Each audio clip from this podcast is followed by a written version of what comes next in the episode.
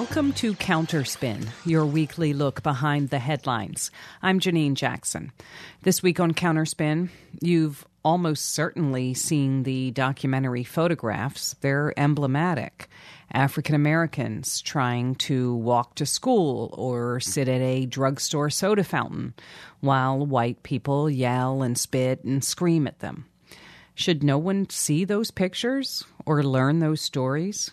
Because some of them have skin the same color as those doing the spitting and the screaming. The most recent attack on anti racist education is labeled as protective, as avoiding division, and as a specific assessment of critical race theory. To the extent that corporate media have bought into that labeling, they've misinformed the public not just about critical race theory, but about a campaign whose own architects say is about disinforming, confusing, and inflaming people into resisting any actual effort to understand or respond to persistent racial inequity. Luke Charles Harris is co founder and deputy director of the African American Policy Forum. He joins us today to talk about what's at issue. Also on the show, democracy and technology and digital rights groups around the world signed on to a letter in support of encryption, the ability of journalists, human rights defenders, and everyone else to have private communication, to talk to one another without being spied on by governments, including our own. You would think it would be a big deal, but judging by U.S. corporate media, it's evidently a yawn. We'll talk about what's going on and why it matters with Cindy Cohn, Executive Director at the Electronic Frontier Foundation. It's a lot of show, and we'll get right to it. You're listening to Counterspin, brought to you each week by the Media Watch Group FAIR. In March of 2021, conservative activist and Manhattan Institute fellow Christopher Rufo openly declared the intention of the campaign to vilify any questioning of enduring racial inequities. Quote, the goal is to have the public read something crazy in the newspaper and immediately think critical race theory close quote, Rufo wrote. He bragged that he had successfully frozen the brand of critical race theory and was, quote, steadily driving up negative perceptions. We will eventually turn it toxic as we put all of the various cultural insanities under that brand category, close quote. Since then, Fox News has mentioned critical race theory nearly 2,000 times, according to Media Matters, and Rufo has acknowledged repeatedly that he doesn't know or care what critical race theory is. In that remarkable statement about what people might read, newspaper is not a metaphor. Media are the vehicle for this anti anti racism campaign, which has achieved devastating traction in a country in which overwhelming majorities, 76% in a recent poll, acknowledge racial and ethnic discrimination as a big, not a past or historic, but a big problem. Luke Harris is deputy director at the African American Policy Forum, a group he co founded with Professor Kimberlé Crenshaw and where I am a board member. Welcome back to Counterspin, Luke Harris. Hi, Janine. It's uh, always nice to hear your voice and always nice to be back.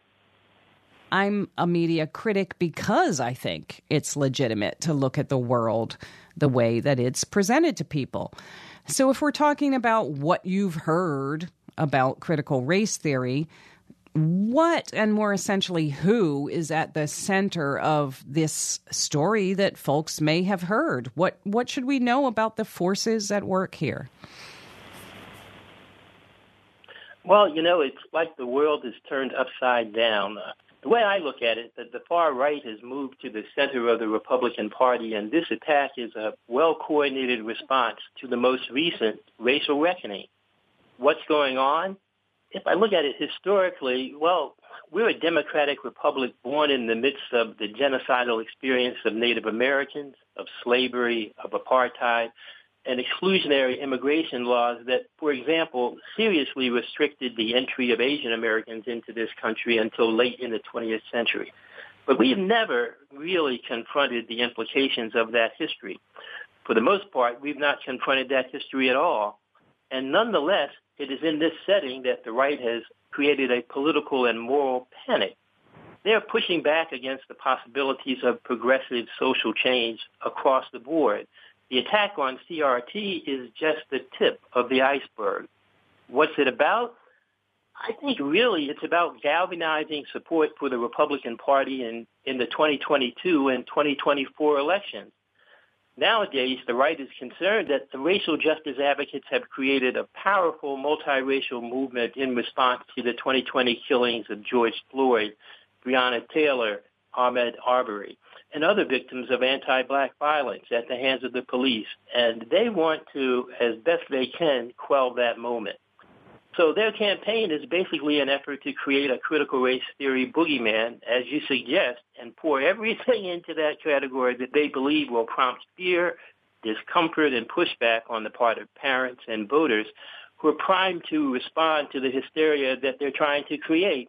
They want to use this tactic, I think, to drive people to the ballot box and to ultimately control down the road local school boards, Congress and return to the well, office so of the president. You know, when Counterspin spoke with Kimberlé Crenshaw in December of 2020, Trump had issued this executive order outlawing uh, critical race theory and any kind of mention of white supremacy.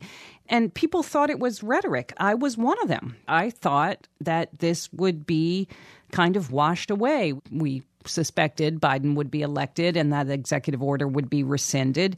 And it was. And yet somehow that still didn't matter. And now many of the things that, you know, measures that are going forward in school boards, they won't go through. You know, a lot of them violate the First Amendment minimally. They won't be passed. And yet that may not matter. It can still have an effect. And we know that from history, right? Laws don't have to pass to have an impact. Yeah, we, we sure do know that from history. What may not become official law may alter the political universe such that in terms of the elections in 2022, the elections in 2024, that the Republicans achieve what they want. You know, this is a long-term campaign. We're kind of looking at this 40 years into the process of them moving the nation in a direction such that these kinds of considerations seem reasonable. You probably recall, Janine, that, oh, I, I don't know, it was several years ago, the African American Policy Forum's Unequal Opportunity Race, which is just a four minute video that has runners running around a track and it reveals some of the obstacles that people of color, men and women face that their white counterparts don't. And we introduced genocide, slavery, apartheid, school segregation. It was just a basic teaching video. And we had used that video really globally it had been seen by millions of people, but it wasn't until just a few years ago that that video was shown at a, a Black History Month performance in, I think it was Rancho, Virginia, and that was considered to be a, a hate video, race, and the obstacles yeah. that it presented was banned at that school, and we had to push back so that those schools could show those kinds of things. And so building on that kind of ideological aggression that Trump moved in the direction that he was moving at the federal level. But this has been going on. These these kinds of ideas have been pushed by the Manhattan Institute, the Heritage Foundation, conservative think tanks, and then with the spread of Tucker Carlson and Fox News and Christopher Rufo, now at least 26 states have introduced bills or taken other actions to ban or limit CRT discussions. And you're right, they may not win in all these cases, but they may win the school board elections. And in these kinds of situations, the people that they want to put in are people who want, who really want to deny American history insofar as it relates to systemic forms of discrimination. And again, they're targeting critical race theory, but when you dig deeper into these bans, they're going after gender discrimination. They're going after discrimination that relates to trans people. Some of these bans suggest that uh, that you can't use the word social justice in pursuit of, a, of an understanding of what it means to try to dismantle some of the institutional obstacles that have been put in place that various Americans face. And so, you know, that's what we're up against. And it's kind of like from the right's perspective, rolling a ball down a hill because they're talking to people that know little or nothing about even well, the communities that they live in. leads me to my final question, which is I think a lot of folks are, you know, like me, think, well, they're just talking to people who already are racist, who are already anti education about the history of this country. But that sort of encourages a passivity on the part of folks who want to resist that. And, and we can't just think that, oh, that's so patently, transparently problematic that surely it won't go forward. It already has gone forward. So let me just ask you finally, you know, there's a, clearly mm-hmm. a gap between this campaign about critical race theory and what critical race theory actually is and does. Can you talk about that gap and maybe just something about what folks can do who recognize the problem that this actually is?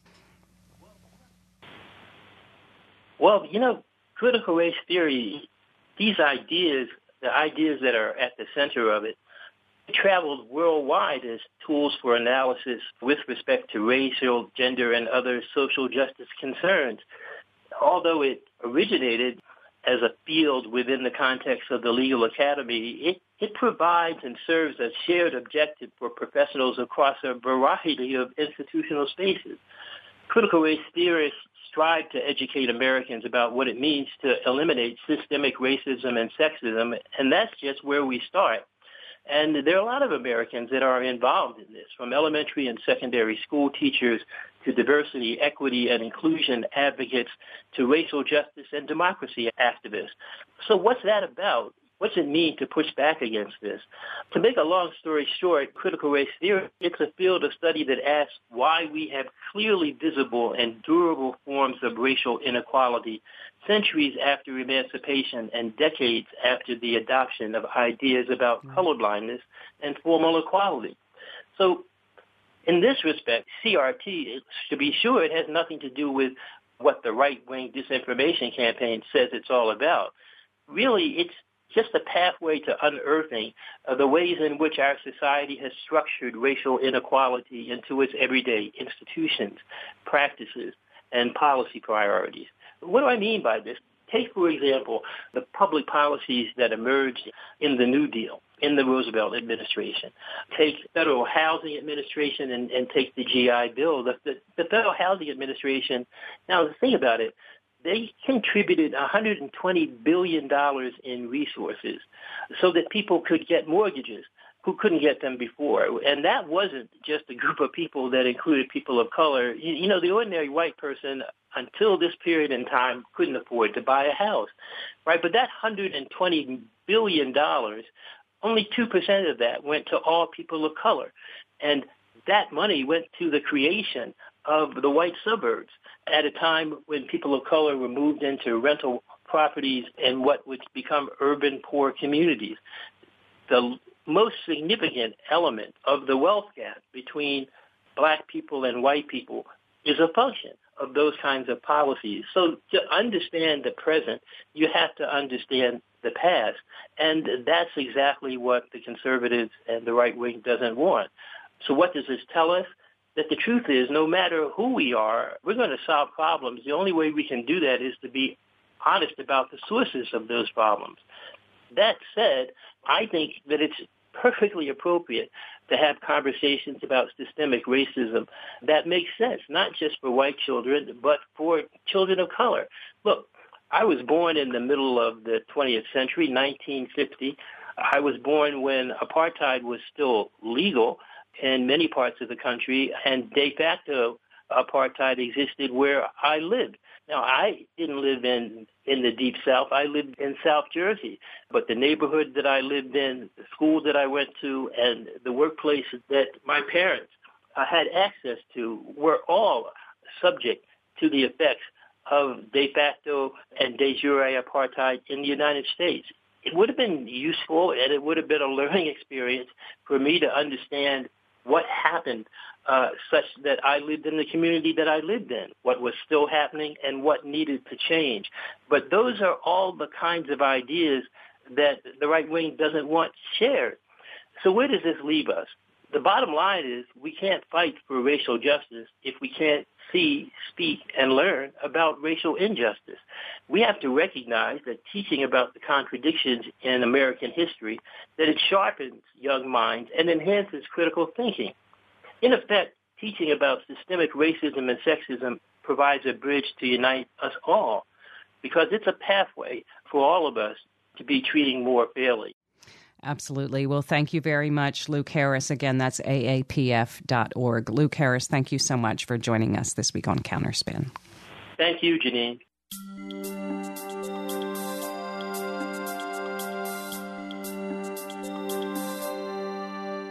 If you don't know the story of how a consortium of journalists revealed how countries around the world have bought spyware from an Israeli surveillance firm, supposedly to track terrorists and other criminals, well, that's understandable. Though it is a journalist driven effort and is leading to calls for the resignation of officials in Hungary, for example, the Pegasus Project hasn't really gotten the pay attention to this treatment from U.S. news media. But that emphatically does not mean that the story doesn't concern you and your right to know. Joining us now to help connect those dots is Cindy Cohn, Executive Director of the Electronic Frontier Foundation. Welcome back to Counterspin, Cindy Cohn. Thank you. Well, we're talking about the Pegasus project because of a leak of tens of thousands of phone numbers uh, believed selected as candidates for possible surveillance by clients of this company, NSO Group. The technology in question doesn't just allow access to conversations and photos, but can also turn your cell phone into a listening device. But for those who really haven't heard anything. What is the story here? What's going on? Well, there has been a dark business that has existed for quite a while now, developing what we call malware, which is, you know, software but designed to hurt you, and selling it to governments to use against people that governments want to secretly track. What happened here was that a list of 50,000 phone numbers that had been targeted by NSO Group's clients leaked and got to a bunch of journalists. And they started analyzing it and figuring out who some of these people were. And it turns out a tremendous number of them are, are journalists all around the world. Kind of reveals how deeply governments are engaged in spying on the people who bring us the news. Well, my sense is that this is being treated as suggesting a threat of potential misuse rather than constituting a harm in its own right. And it seems to be kind of running up against the well, it doesn't have to bother me because I have nothing to hide phenomenon. I, am not asking you to scare people, but can you just illustrate the seriousness of the findings here? What are the implications? Well, the NSO group is reportedly, and, and this leak confirms it, deeply involved in Saudi Arabia's spying and ultimately killing of reporter Jamal Khashoggi, as well as a Mexican journalist. This isn't just about spying. This is about murder at the end of the day.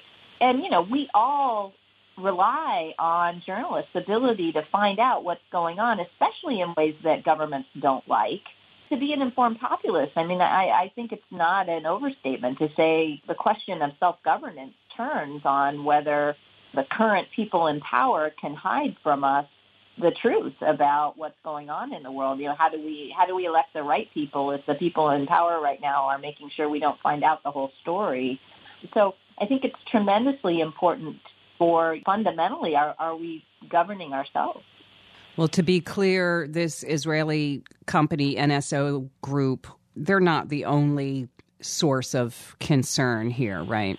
No, no, no. There's a they're you know they're one of the the more notorious, and, and, of course they were the subject of this leak, and the list of countries was is pretty bad uh, here. But yeah, they're not the only one. As I said, this is this is a business, and it's a dark business that I think some people, including the UN Special Rapporteur for Freedom of Expression, ultimately we reached the point where we're calling for a moratorium on governmental use of these malware technologies because it's clear that governments can't use them responsibly, and we don't have real mechanisms for accountability when they misuse it either. And so, you know, whether it's stopping governments from getting this in the first place or making sure that when governments misuse this information, we have real remedies, we aren't doing any of that right now.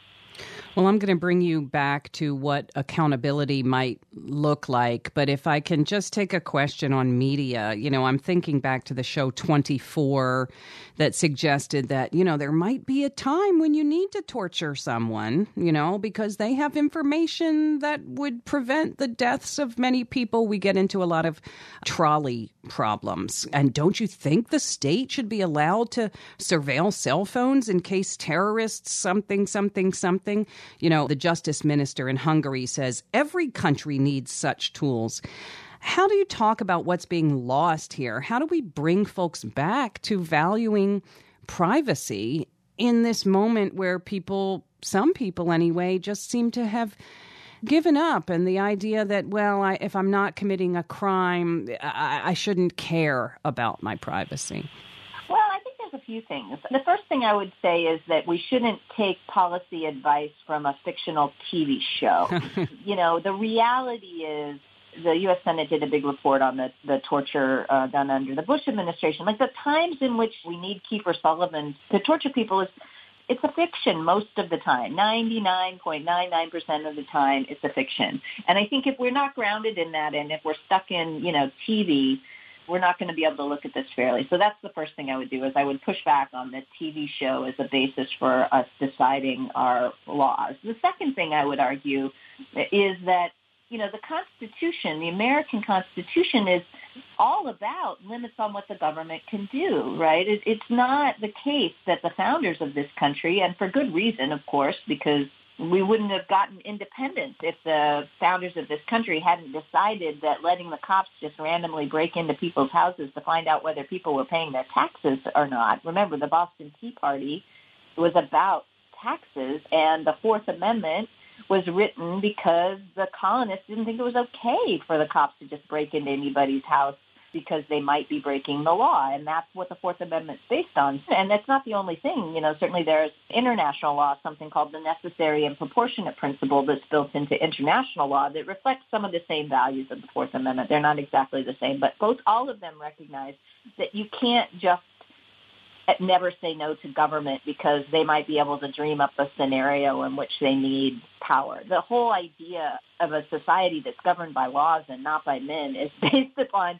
limiting what the government can do. So I guess, sure, if we want to just go back to a feudal society where rulers have all the power, we're certainly capable of doing that, but I would argue that that, that really undoes hundreds of years of trying to find a balance between governmental power and the rest of us. I'm sorry, I don't mean to get no. historical about it, but I really do think this idea that, you know, because the government can dream up of some reason why it might need a power, we should give it to them, really flies in the face of the whole history of this country, and I would argue even longer.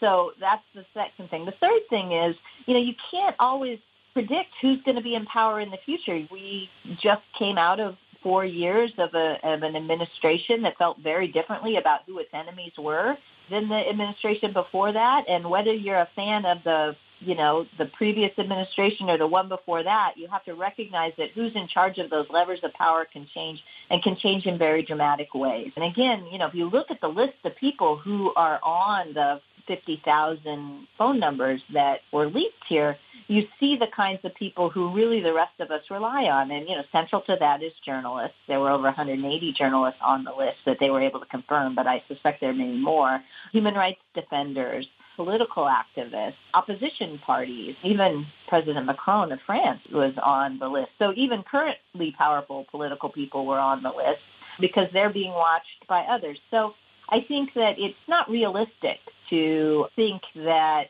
we always and forever will have governmental powers who will only use these powers for good and never use them for evil.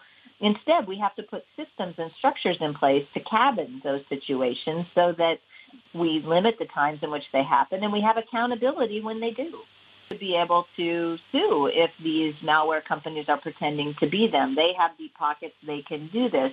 But also the people who are harmed should be able to. And EFF brought a case a few years ago on behalf of an American guy who was spied on by the government of Ethiopia. He was an immigrant.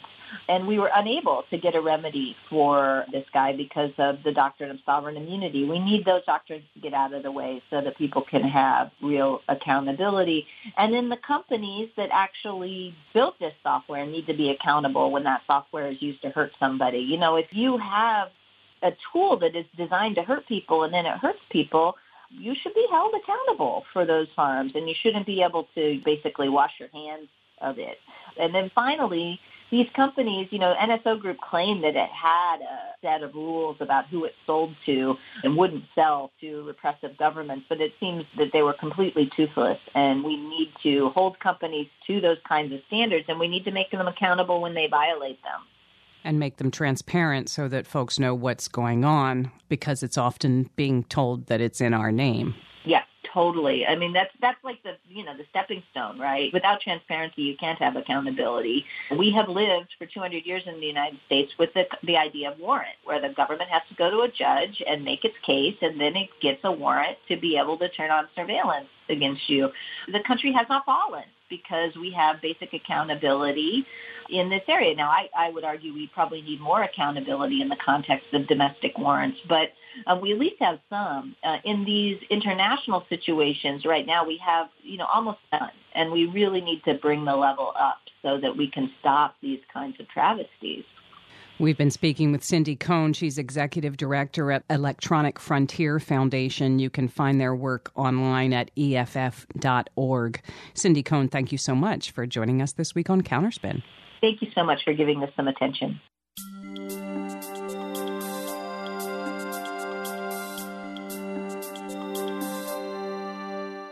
That's it for Counterspin for this week. Counterspin is produced by FAIR, the National Media Watch Group.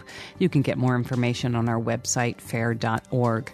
The show's engineered by Alex Noyes. I'm Janine Jackson. Thanks for listening to Counterspin.